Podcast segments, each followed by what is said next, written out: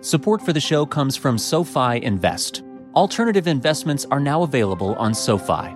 Unlock the potential to build and protect your wealth with alternatives including real estate, venture capital, pre-IPO unicorns, and more at SoFi.com/vox.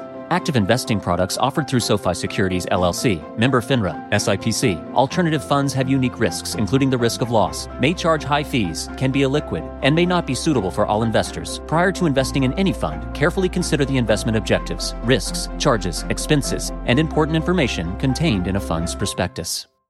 Support for this podcast comes from Washington Wise, an original podcast from Charles Schwab. Decisions made in Washington affect your portfolio and your money every day.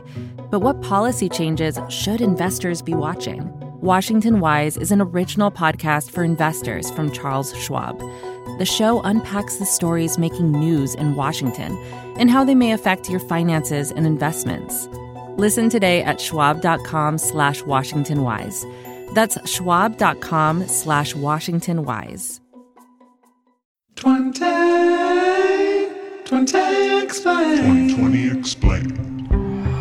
I think all of you know we won the popular vote in Iowa. We won the New Hampshire primary. And according to three networks in the AP, we have now won the Nevada caucus. I mean, he blew everybody else out of the water. Bernie was close to 47% of the overall vote. And the next closest candidate was Joe Biden, who was at 20%. And then Pete Buttigieg was at 13%. It was interesting because Biden's campaign was definitely kind of spinning Nevada as his second place finish, his comeback. You know, I know we don't have the final results yet, but I feel really good. You put me in a position, you know, the press is uh, ready to declare people dead quickly. Um, but we're alive and we're coming back and we're going to win. But when you look at that margin, it's over 20 points. So it's kind of hard to spin that as an amazing comeback. I wrote a piece on the entrance polls that were coming out before we were starting to get final results. Bernie was leading among white voters, he was leading among Latino and Hispanic voters, he was leading among every other age category besides 65 and older. In Nevada, we have just put together a multi generational, multi-racial coalition which is going to not only win in Nevada, it's going to sweep this country. And it was really interesting when you looked at ideology, he was both blowing everybody else out of the water when it came to very liberal voters. I think he had like 50% of people who self identified as very liberal. But he was also leading among people who identified as more moderate or conservative. So, I mean, it was just a very decisive win. I mean, in New Hampshire, it was a narrow win. I mean, it didn't necessarily show that he had really expanded his his base of support, which is kind of Bernie Sanders' main theory for how he can win the presidency is by turning out groups that haven't typically gone to the polls before reliably. Certainly, Latino voters is a big one of these. We are bringing our people together black and white and Latino, Native American, Asian American. And so I think that Nevada was really kind of the best proving ground for this test of whether he could turn out a diverse slate of voters and and he proved that that he could do that on Saturday night. How do you end up doing with Latinos in the end? He was over 50% among Latino voters. Biden was like the next closest, but I think the entrance polls had Biden either in the 20s or like teens among Latino voters polling at that percent. One strategist that I was talking to in Nevada before the caucuses happened was saying, you know, the media has been focusing so much on Biden's support among black voters as kind of providing this firewall, kind of at the expense of realizing how much work Sanders has put into the Latino community. I mean, he has hired a lot of Latino folks to be at the top of his campaign. You know, he has a senior advisor who is Latino who has been organizing in the community for many years. He has a lot of state directors that are Latino. You know, he has people that are not just outsiders coming into the community, kind of asking them to turn out to vote at the last minute, which I think many Latinos feel like the Democratic Party has been doing. Over past elections. They were on the ground 10 months ago in Nevada, you know, organizing in East Las Vegas, which is a very heavily Latino community. And, and so I think what they're trying to do is be talking to people early, be hearing their concerns and offering up policy positions that meet those concerns early and just really trying to hit home that a Sanders administration would put the concerns of Latinos forefront rather than them being an afterthought. And beyond Latinos, Nevada is a much more diverse state overall than New Hampshire, Iowa. How did that work out for Bernie? it really worked in his favor really well and i think that you know next up it's it's a whole different test because south carolina is coming up and the conventional wisdom is that biden has a lock on the african american vote he was part of the Obama administration, and Obama is still really beloved in Black communities in the South. But then you have to remember that th- just three days after South Carolina is really the big day. And this is Super Tuesday. This is where a huge number of delegates are up for grabs. We have states like Texas, we have states like California, which has 400 delegates or more up for grabs. And these are states, especially Texas and California, that have heavy Latino populations. And if he does really well on Super Tuesday, we're going to have a lot better of an idea of how close he might be to winning the nomination.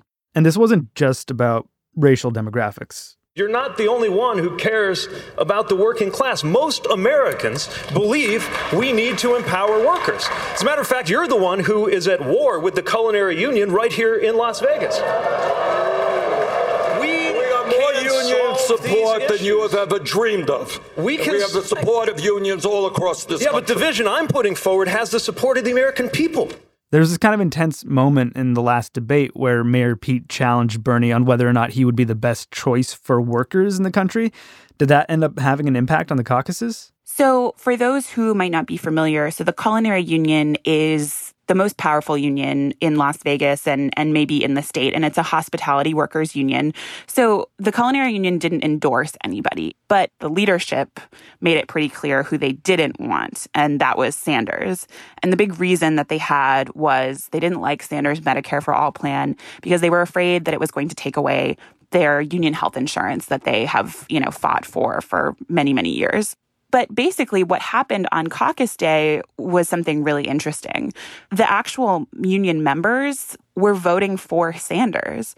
And reporters who were there on the ground were interviewing these folks. And a reason that kept coming up was yes, they really liked their union health insurance, but they also saw a lot of friends and family who didn't have the benefit of this union health insurance because they weren't culinary union members or, you know, maybe they were undocumented and, and just couldn't get health care at all. And so they wanted to basically make sure that their friends and family had the same access to health care that they did. And they saw Sanders' Medicare for All plan as kind of the best way to get that. That message from the Culinary Union, though, you know, like being scared of losing health care to a Medicare for All plan, that's something we've been hearing for a long time from the Democratic establishment, from more moderate candidates about Bernie. How did the establishment react to Bernie's huge landslide win? I think that folks in the establishment are getting a little nervous. But I think at this point, the moderate vote is still so splintered that you know the establishment hasn't doesn't really have an answer for Sanders' rise. MSNBC in particular had James Carville on. This thing is going very well for Vladimir Putin. I promise you. He, he, he's probably staying up watching us right now. How you doing, Vlad? Chris Matthews drew some interesting World War II comparisons. I'm reading last night about the fall of France in the summer of 1940, and the general Reynaud calls up Churchill and says, "It's over." And Churchill said, How can it be? You got the greatest army in Europe. How can it be over? He said, It's over. Is this just the Democratic establishment having a tough time with the Democratic Socialist being the undisputed frontrunner now? They're struggling with that fact, but I think that there is a decent amount of questions about what does this mean for down ballot races? What does this mean for House races and Senate races? Because, I mean, if Republicans retain control of the Senate and Mitch McConnell remains Senate Majority Leader, any of these big ideas that Bernie Sanders wants to get done, like the Green New Deal or Medicare for All, are essentially dead in the water.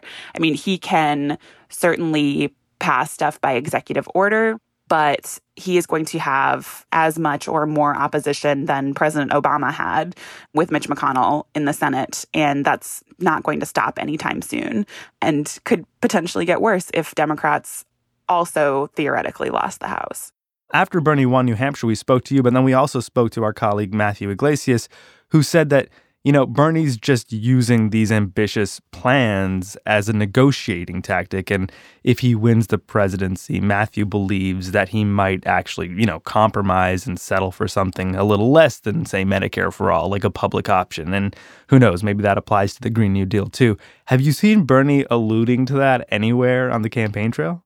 I don't think on policy positions he has been ready to compromise. And I mean, why should he? He's not going to necessarily, especially in a primary election, you know, gin up the base by being like, and we're going to compromise on Medicare for all. and I think if that comes out at all, it might come out more so in a general election when he, you know, has to appeal to some more moderate or Republican voters who who just don't like Trump and and want to see a serious alternative to Trump. We have to remember that like negotiating stuff in Washington and like promising stuff on the campaign trail are two very different things. And usually presidents, once they are elected, tend to kind of soften their rhetoric because they're bumping into the actual rubber hitting the road of negotiating and getting policies done in Washington, D.C.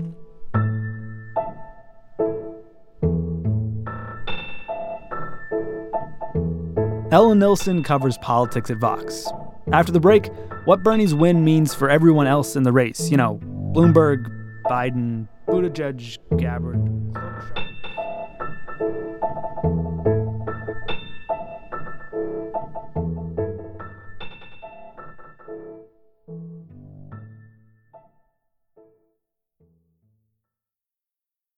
Support for the show comes from SoFi Invest. Alternative investments are now available on SoFi.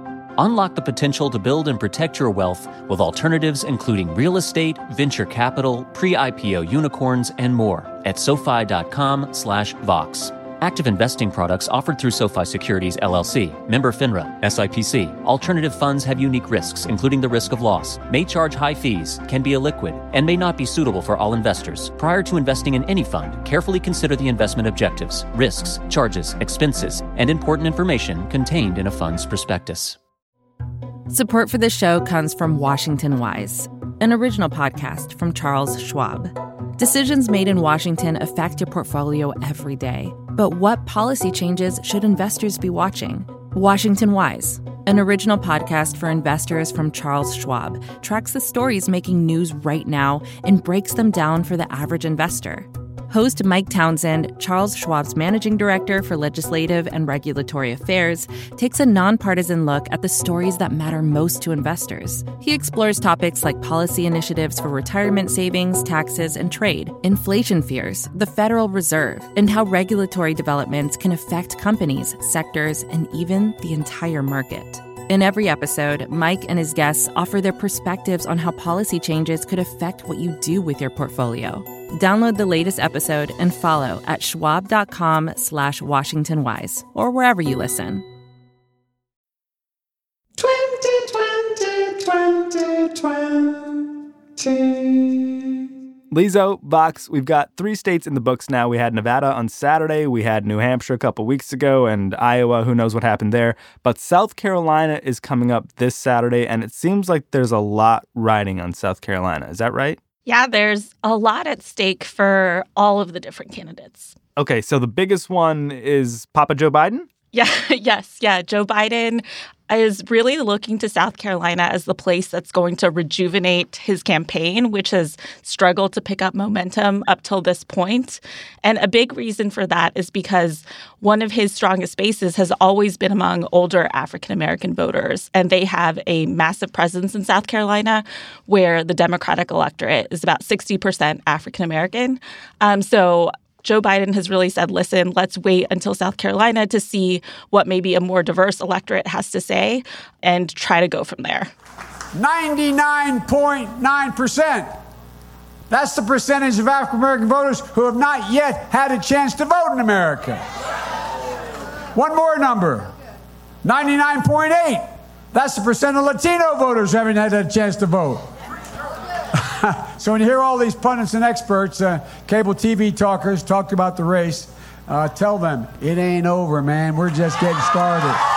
But we did just get a hint of how a more diverse electorate would vote in Nevada, and it didn't go Biden's way. Have any of the losses he's suffered in Nevada, New Hampshire, the question mark hanging over Iowa affected him this far? Yeah, totally. I, I think it's really shaken people's faith in him as this candidate that's framed himself as the most electable. I think multiple people I've talked to, especially critics of Biden, will say if you claim that you're the most electable, you have to win an election to prove that.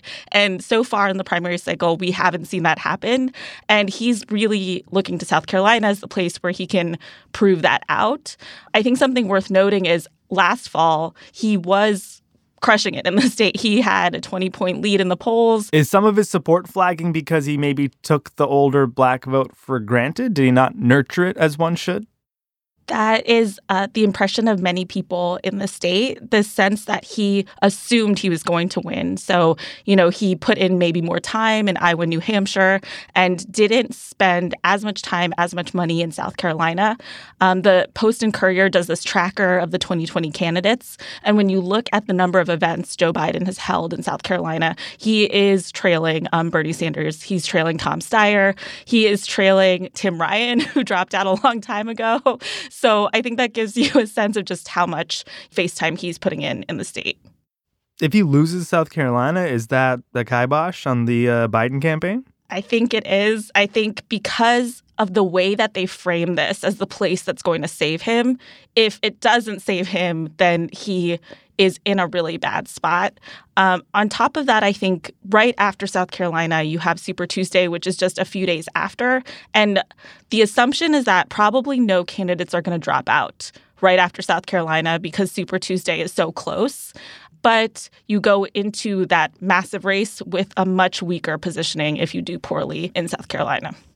If Biden wins in South Carolina, what does that mean for him in Super Tuesday? It gives him a bit more momentum. I don't think it's like totally guaranteed win or victory for him moving forward. Um, but the reason South Carolina has mattered in the past, A, for the momentum, but also because you see several states that vote later in March ending up voting the same way. So that includes Alabama and some other places, largely because the Democratic electorate in those states is very similar to South Carolina, where you have a larger proportion of African American voters. The other candidate who seems to be betting big on South Carolina is I wear the same tie every day, but maybe different ties, but the same style at least. Tom Steyer.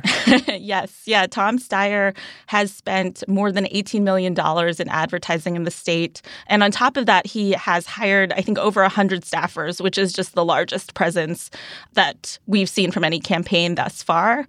A big part of it is similar to the Biden logic. He's thinking that if he does really well in South Carolina, that will help him really have a springboard moving forward since he hasn't really picked up any kind of traction up till now. What about our other friends, Amy and Pete? Amy and Pete, I think, also face a really big question, largely because both of them have struggled to get any kind of support from African American voters, um, both because they've had questions about their respective records. A white South Bend police officer shot and killed a black man. The incident has sparked outrage in the community and a call for Mayor Pete Buttigieg to take action. I will say that if anyone who is on patrol is shown to be a racist or to do something racist in a way that is substantiated, that is their last day on the street. Amy similarly has gotten questions about her record as a prosecutor. A new Associated Press investigation suggests 2020 presidential candidate Amy Klobuchar may have sent an innocent teen to prison nearly 18 years ago. As a top prosecutor in Minnesota, Klobuchar tried the case of 16 year old Myon Burrell. He was suspected of fatally shooting 11 year old Tyesha Edwards. Neither of them has really been able to, I think, make inroads with African American voters. And when you look at a recent poll from South Carolina from Winthrop University, I think Pete had 1% support and Amy had so little that it didn't register in the poll. So TLDR for both of them, this is a big chance to show that they have made progress on this front or an indication that they haven't. And if they don't? I think it makes it a lot harder for them to continue to grow their support moving forward. I think it's very hard to make the case that you should be the Democratic nominee when you don't have the support of a critical constituency in the Democratic base. And what about our old friends Elizabeth Warren and Bernard Sanders? What will South Carolina hold for them? Let's start with Warren. Elizabeth Warren at this point also has been floating a little bit in the middle of the pack. And I think we'll probably see something similar in South Carolina.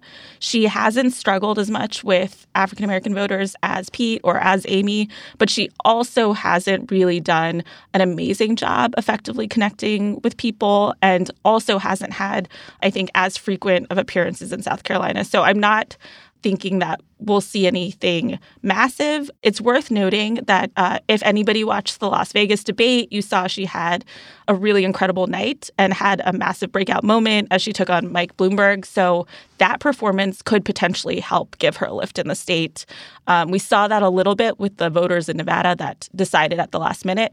Um, but what's unique to the state is that it had early voting this year. So a lot of people actually voted prior to the debate itself um, and weren't able to factor it in. Whereas in South Carolina, Carolina, we might see more folks who actually did watch the debate and made their decision based on it. And that leaves the senator from Vermont. I mean, Bernie proved that he can bring together a diverse coalition in Nevada this weekend. Does that bode well for South Carolina? It definitely does. And if you look at where he is in the state, he is doing really well people who are there remember 2016 when he got completely crushed by Hillary Clinton. I think she won by 50 points. And to see him, I think, polling in such a strong position to continuing to bring back support um, has been interesting for people on the ground and I think a really good sign for his candidacy that he can continue this consistent positioning as a frontrunner across all of these different states, not just, you know, the super white Iowa, New Hampshire electorate that we've talked about before. So we've got South Carolina coming up on Saturday. Immediately thereafter, it's Super Tuesday. I feel like we've been looking at these same few faces for an eternity now. Is it is it all finally starting to take shape?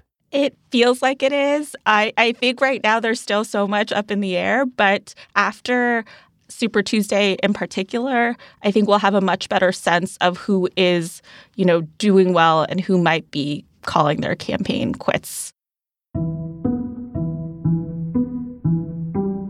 I would say that there is still a ton of uncertainty in the race. Um, there's a lot that continues to change. Consider the front runner even a month ago. You know, Joe Biden is not looking as strong as he used to be. And I think the person who's now really being eyed in that position is Bernie Sanders. And it will be interesting to see how his candidacy continues to play out as more diverse states continue to vote and how people respond to him as a candidate. He has, you know, identified himself as a Democratic socialist, which has been polarizing for some people, and I think prompted questions about how he would play with a broader electorate. Whether or not he's going to be able to continue to answer those questions will be interesting to see, and whether I think voters continue to support him and what he stands for will be the big thing that people are watching.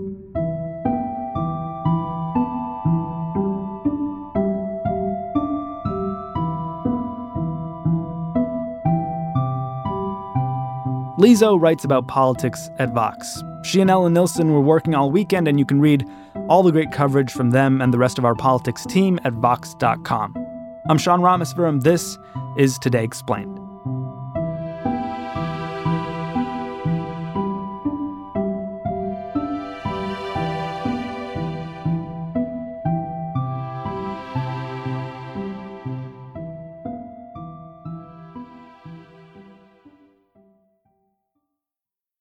Support for the show comes from SoFi Invest.